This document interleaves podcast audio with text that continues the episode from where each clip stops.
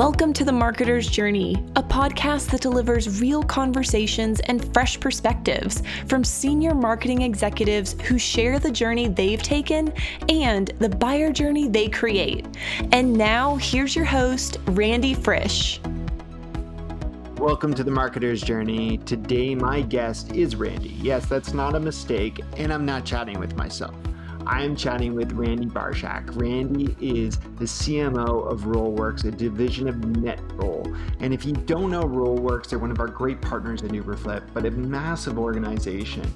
Now, NextRoll as a whole is almost five hundred people. RollWorks focuses specifically on B two B marketers and has about two hundred people on their team, twenty-four marketers. And Randi runs a team that is all about meeting buyers where they are. And she talked to me about the authenticity, both in terms of Of who you are yourself, understanding what you need to progress in your choices, and she talks about that in terms of her career, but even more importantly in the buyer journey, the ability to meet someone and understand that not everyone is going to be the ideal buyer you want them to be, but that you can relate to them if you take time to listen to them, to ask them questions.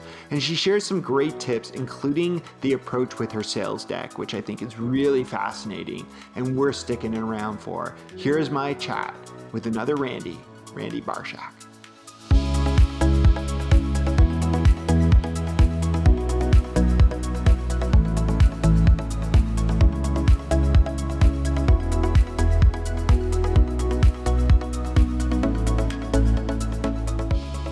Randi, thank you so much for stopping in. I am really pumped to talk to you. I mean, we get to talk from a partnership perspective, but I don't know much about you and how you got into marketing. So why don't we start there? What was the pull to bring you into marketing in the first place?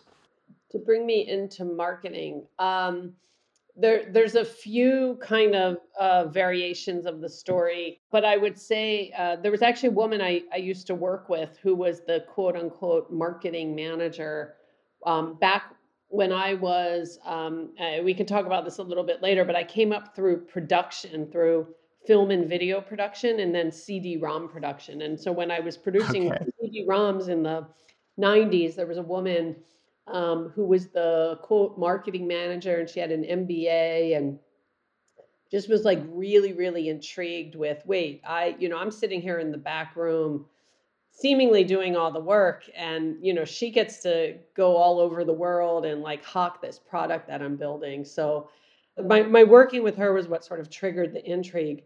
And then very shortly after that, I was living in Tel Aviv at the time, and it was a bit of the Wild West in terms of multimedia, and internet was brand new. Um, and, and I had an opportunity to go work for a company that was both producing multimedia products, but also trying to monetize some of the technologies they had developed.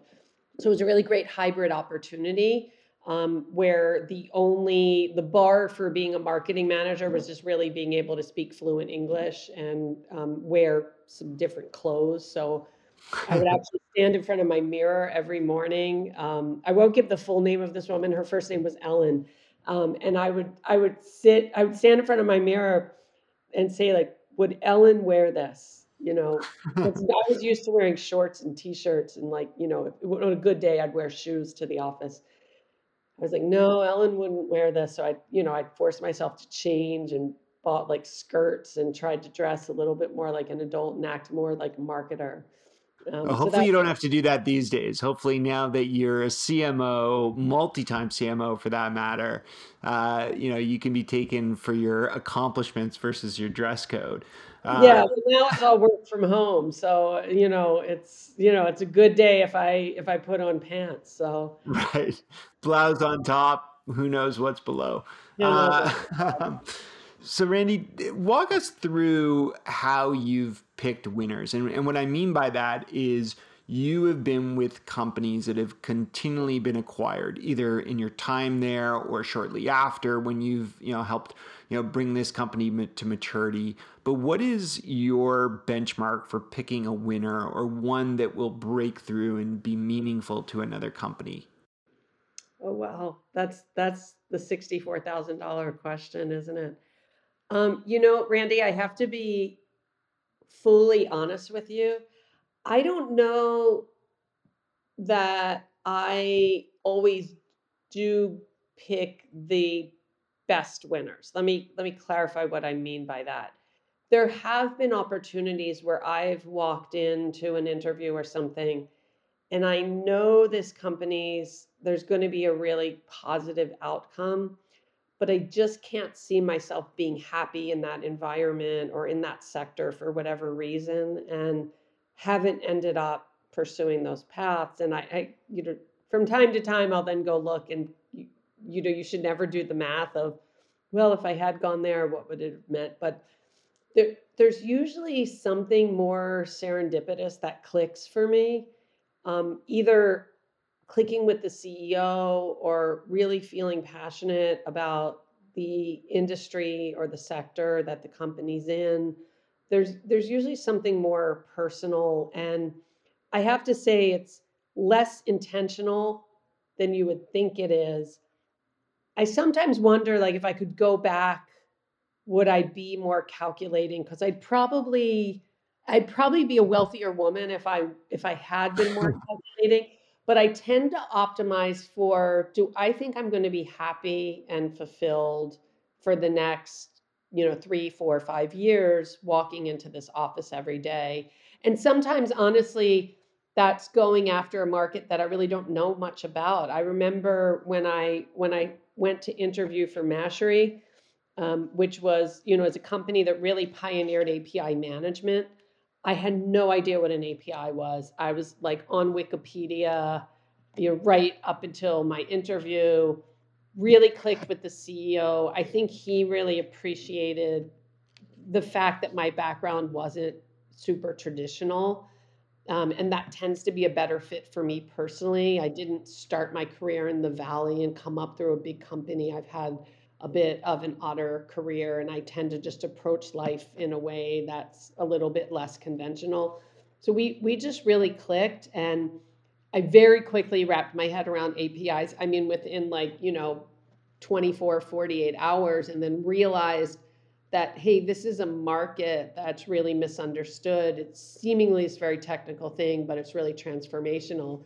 And, and it was just such a fun job because I was helping put A P Is on the map from like a business perspective, right? We ran the right. business A P I conference. I was talking to analysts about, here's what A P Is mean, right? And so it was really, really fulfilling. And then it happened to lead to a nice acquisition by Intel of the company. But um, it was more about, I, I have to say personally, it was more optimizing for personal happiness, because you can try to optimize for that financial gain or the outcome.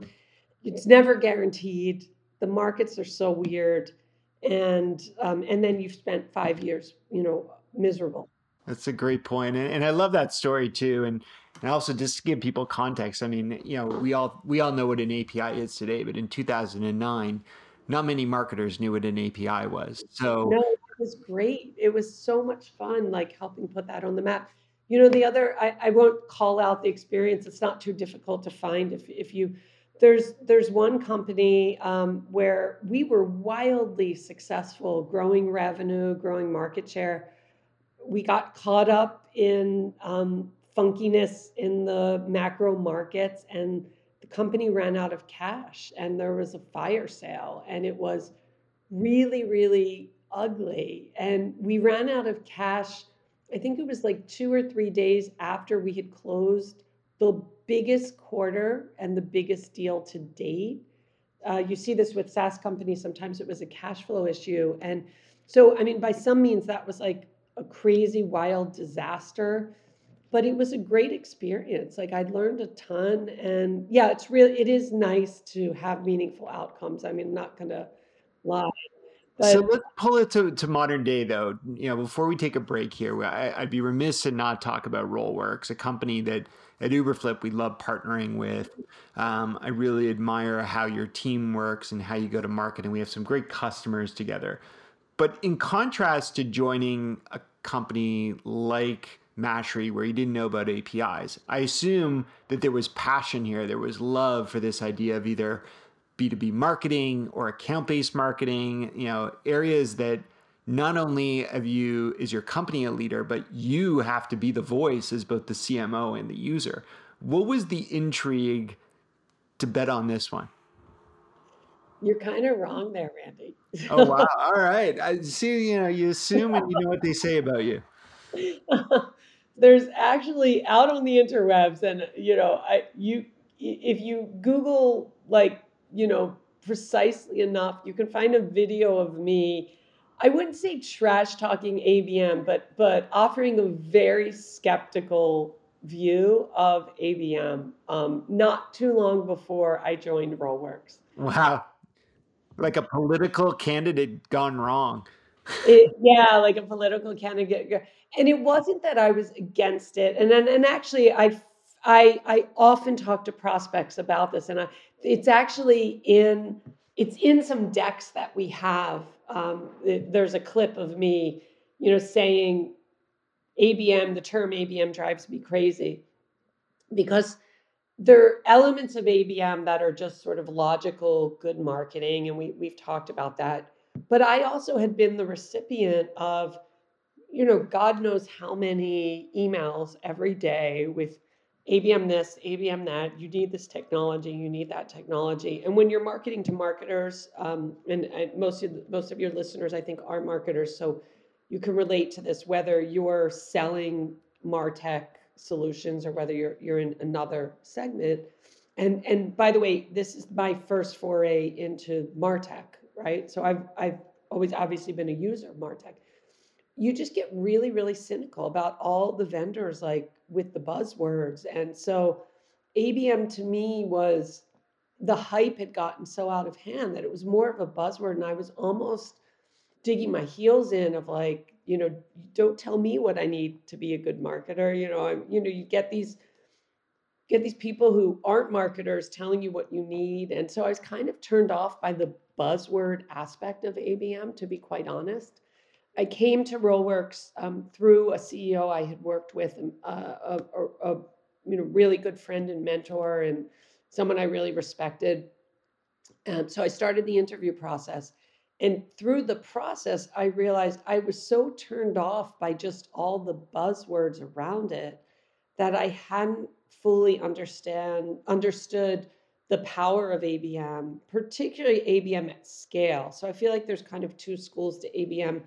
The more traditional A B M, which is still very relevant, but which is more manual, hand-to-hand combat, which is really account planning. And there's just a way to organize, you know, what traditionally I would call, like, named account planning.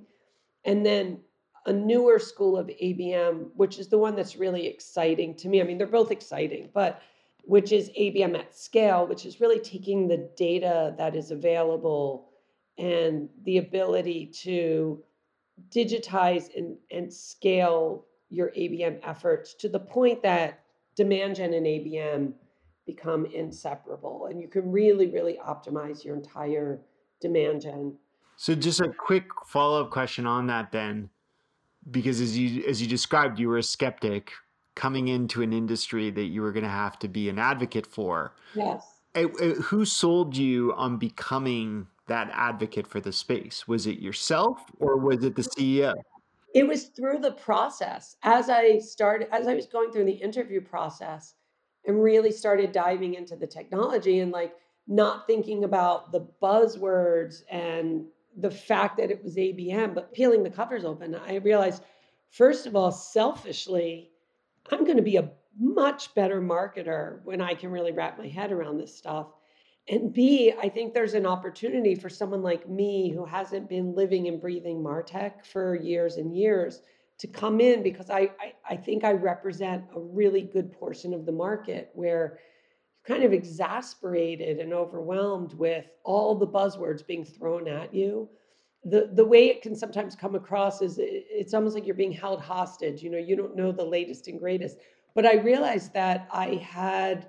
I've been so overwhelmed and almost turned off by all the buzzwords that I hadn't really taken the time to investigate what really was out there. So I, I, it was my own process. It was my own admission that I had been missing something, and that that this would be an opportunity to really leapfrog into the latest and greatest in terms of what marketers, what digital marketers could do. So fantastic. Well, we're, we're going to take a break, Randi. On that note of, of leaping forward, we're going to take a break, hear from our sponsors, and then we'll be back here on The Marketer's Journey with Randi.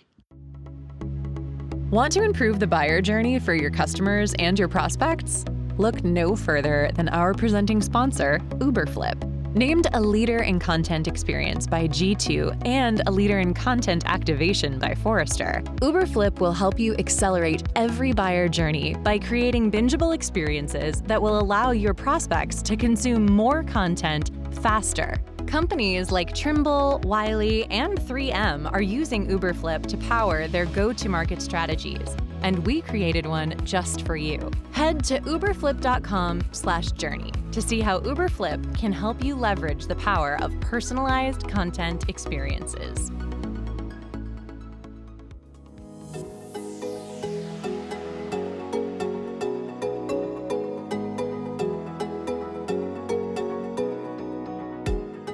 I don't know if you caught it, but while Randi was sharing some of the process she went to to fall in love with RollWorks and be excited to jump in, she talked about asking to see the product. And I think this is something many of us skip in interviews. Take time to understand what you're going to be selling. Do you believe in that product? Do you believe in the vision for the product? I've had a number of marketing leaders ask me for a demo, and I've had a number of marketing leaders never even go there, never even trying to explore what our product can do. Your company wants you to be the biggest ambassador, and for that, you've got to buy in. So take that time, see what's possible. You may find that you're more excited than ever, or you may find that you don't actually believe in what you're about to sell. And believing is so important to being able to take a solution to market.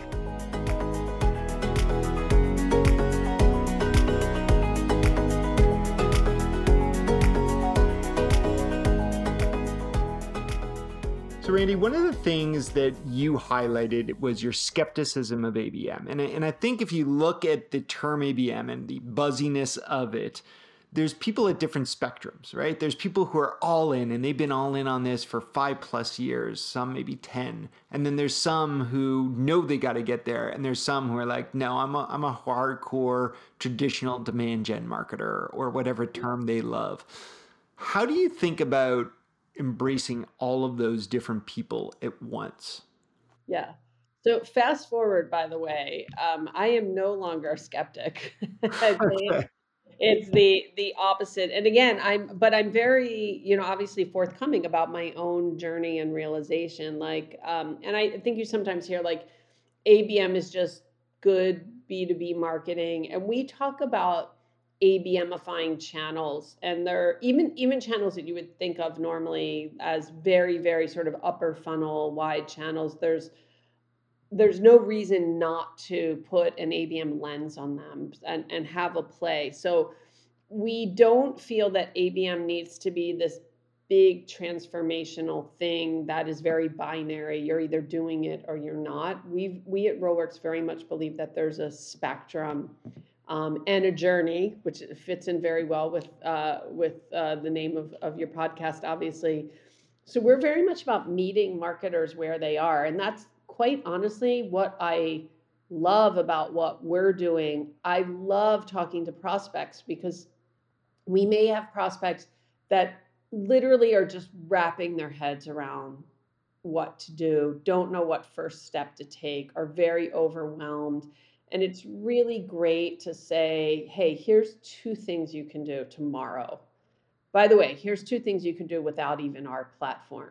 Just just change your mentality and, and you can do this, right? And then there's other companies that are doing a few things and they can take it to the next step. And then we have prospects that have been doing A B M for years and years and want to take it to the next level or do something different or broaden it. And it's that can feel overwhelming from a marketing perspective because how do how do you do everything for everyone? But I feel like we've done a really good job of of enabling a go-to-market that's very much about we are going to meet you where you are on your journey. We just rolled out um, a really cool pitch deck, which is completely interactive. So the sales team might be gritting their teeth a little bit, but it's about you own your journey, right? And and you tell me, here's five things. What would you like to discuss on these five things? And so it, you know, it's completely interactive deck, interactive process. I've got great partnership on our sales team uh, side. They're very much, a lot, we're very much aligned with, there's no one size fits all for A B M, which makes it more challenging, but it's much more authentic. The reality is we don't expect you to take something out of the box and use it exactly as prescribed. Um, we believe that there needs to be a framework and we could give you suggestions, but it's really leveraging the knowledge we have from our hundreds of customers and saying, hey, here's a customer that looks just like you or looks like you in these aspects. And we're, here's a few things they did. And how about you try this first? And then, you know, meeting on the uniqueness of their journey. So that, that sounds beyond ideal. You know, the ability to meet the buyer where they are. I, I may end up calling this episode just that. I, I think at the same time, this, this is, you know, perhaps a aggressive mindset for some marketers to think about. And, you know, not to challenge you on it, I kind of want to understand how you manage this, because as you said, you're appealing to someone who's just getting started with A B M, and then you're appealing to people who are really sophisticated. And, you know, I'm thinking about the joint customer we did a webinar with together, you know, a little year over yeah. a year ago. That's a super sophisticated, you know, marketer on A B M. She's probably brighter than the two of us put together in terms of knowing what, what to do with A B M. And, you know, and you're making her super successful. At the same time, I look at something like your pricing page where you're working with really small companies and you have pricing for that all the way up to really large enterprises. Yes. How do you justify that approach? Because I think a lot of us from an A B M perspective, we also think about somewhat, you know, more targeted approach and more narrow selection. How are you able to, I don't know if the right word is appease or adjust on the fly? Yeah. Um, I, I honestly, Randi, I think it is the more authentic approach, right? And uh, less preachy, right? So I think when you walk in and you say, here's the one way to do it, and here's our framework, and you have to do it, and and we're going to grade you based on our perception of the world. Mm-hmm. There, there are definitely a school of marketers who want that comfort and they want to conform to, quote, the ideal. But the reality is there's a really low chance that that ideal is going to be best for their business. And so I actually think those marketers often are doing a disservice. But there's a... Um, there's almost like a, um, a, a sort of critical thinking involved where for those of, of you listening that have children and you, you look at all the different, you know, the Montessori school versus the other school, you know, it's really about the critical thinking. So it's about, it's about listening. It's not about telling. I think there's too many marketers out there that are telling you what you need to do. It's like, can you just stop telling people and listen to what the problems are that you're, you need to solve? And then feel really confident in your solution and the fact that your solution can solve many, many problems. Um, not every problem, but many, many problems. So the way we approach our go-to-market is very focused on listening. Like stop sitting there with your scripted spiel and shoving it down people's throats. Sorry, I'm being like very, very, you know, forceful, I guess, in my language. And, and just start listening to what people are trying to achieve, and then have the confidence that you've got some really great capabilities out there and map those capabilities that. to solving the problems. Well, I love that example you gave earlier of, of the sales deck, because that's that's exactly what you're suggesting, which is we're not going to have one deck. We're going to have, as you called it, almost a choose your own adventure. Yes, that's literally what it's called. It's called Choose Your Own Adventure. That's awesome. I love those books growing up, and, and we all we all know them so well. What else do you do in terms of providing that choice? Because working with sales is one piece. I know another thing that you and I have spoken a lot about is, you know, every ad, every channel, as you said, that we greet someone with has to land on a compelling destination where they can also choose. How does content weigh into this? Yeah. And I think this is obviously an area you know well, Randi, but I, I think there's this, many, uh, many marketers get overwhelmed by thinking it has, you have to go straight from like everything to one-to-one. And what you don't realize is there's a lot of one-to-many and one-to-few opportunities for content that are really compelling. I, your marketer, I, maybe I'm wrong, but I, your prospects don't really care that they know it's exactly you. Like, I really don't care if it, you know, if it says, hey, Randi Barshack at the top of the page, um, as much as I want content that speaks to me. So if that content happens to speak to somebody else as well, that's great. That's totally fine. Um, as long as it speaks to me. So I think there's this really interesting gray area that we tend to, we tend to sort of jump over, that's not one-to-one, but not just like sort of general messaging, where there's real opportunities. And so if you understand the attributes of who you're speaking to, um, then you're going to, you're going to lock those prospects in, because you're going to be speaking to the challenges they have, whether it's the size of the business, whether it's the sector they're in, whether it's the firmographics that they're using, whether it's where they are on their A B M journey. So it's really about knowing, it's really about the segmentation. Many companies don't have the resources for that one-to-one. So there's there's just so many opportunities in between there where you can get relevance without having to have one-to-one personalization. I like it. You're, you're teasing the integration that we have between RollWorks and Uberflip so well. We'll leave people to dig in a little bit more, or I'll tease you a little bit more with that later. Randi, we're going to keep you around for one more segment right after this short break.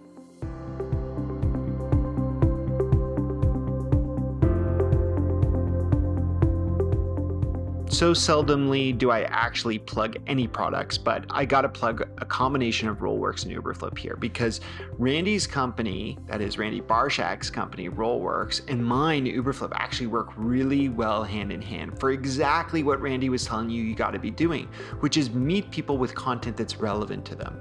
Now, knowing first name and knowing their logo is important. And with RollWorks, you can actually surface that inside of the page that you send someone to. So say you're delivering an ad, perhaps through RollWorks, and then they land on the destination powered by Uberflip.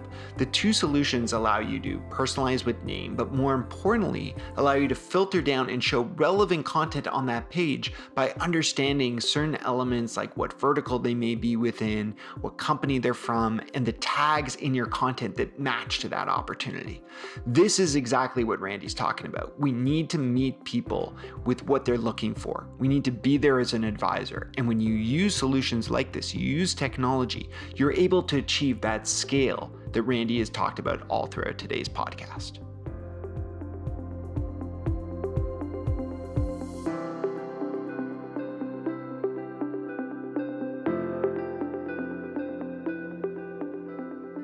So Randi, I, I want to ask you about the next C M O. You know, the future C M Os who you've worked with or you think just need to sharpen their skills to get to this level. Now, you came from a very untraditional path into one where you've, you know, found success over and over. What do you think the right entry point is to marketing these days in terms of job function? I honestly, Randi, I think it can be anywhere. Um, I don't think there's a right path. And the key is the self-awareness and realization. So knowing what you can do and being well aware of what you either can't do or skills you need to build. To me, that's the key. Interesting. I, I like also that awareness of the need to be aware of what you can't do. And, you know, how have you gone about filling those gaps for yourself, becoming a C M O? You know, it's not, you know, not reasonable to be expected that even a C M O can do it all. What is your trick to create that balance on your team? I think the trick is, it, it's somewhat in my background of, of having spent so much time overseas. I really, I really love diversity. Uh, and I don't mean that in the cliche way that everyone says it. I really have sought that out in my life, in my career.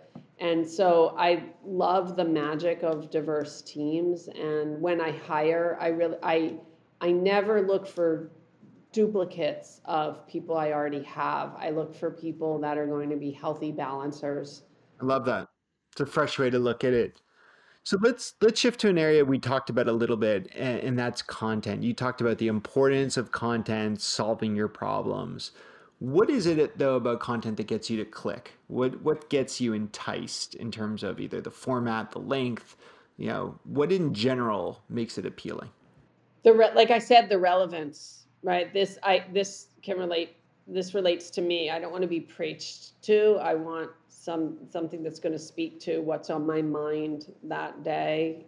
And honestly, I I say this. Maybe this is the filmmaker background in me. The imagery. So people look before they read. So you, you've got to have a compelling sort of image and headline, and then people will decide whether they're going to read the smaller text or not. I think that's a, it's such an overlooked but important element. I obsess over that blog or tile image of whatever I'm going to post Absolutely. on LinkedIn. What is it though that helps you know that it's going to be relevant? Because you said earlier that, you know, first name is nice, but that doesn't tell me that you actually have a solution for me. How do you, how can you sniff test to say this content's relevant? Well, this is where the meta world of marketing to marketers helps. We battle test it with ourselves. Do we want to read this? Do we find it interesting? Uh, is this putting us to sleep or not? And so we will, we will, you know, throw out lots of ideas uh, because we feel like I wouldn't want to read this. I don't, I don't find this as interesting. Um, so we, we battle test ourselves first, and that's a good, good barometer. And and just for everyone listening, you, you don't have to be in marketing to battle test it. Find your user in your organization, yes. Find a focus group, find a customer advisory board, and check with them. That's great advice. So my last question for you really brings the journey full circle, and that comes to making time for yourself, for your family. How do you balance that with the expectations of being a C M O? Because I'm a mom and some people are working parents, moms are parents, I will say Bagel Fridays was my key. Um, I was not there every day to take my son to school, um, nor be at every activity, but we had uh, Bagel Fridays. I would drive him to school every Friday, and we would get bagels on the way. And up until the pandemic, things sort of got a little thrown out of whack with the pandemic.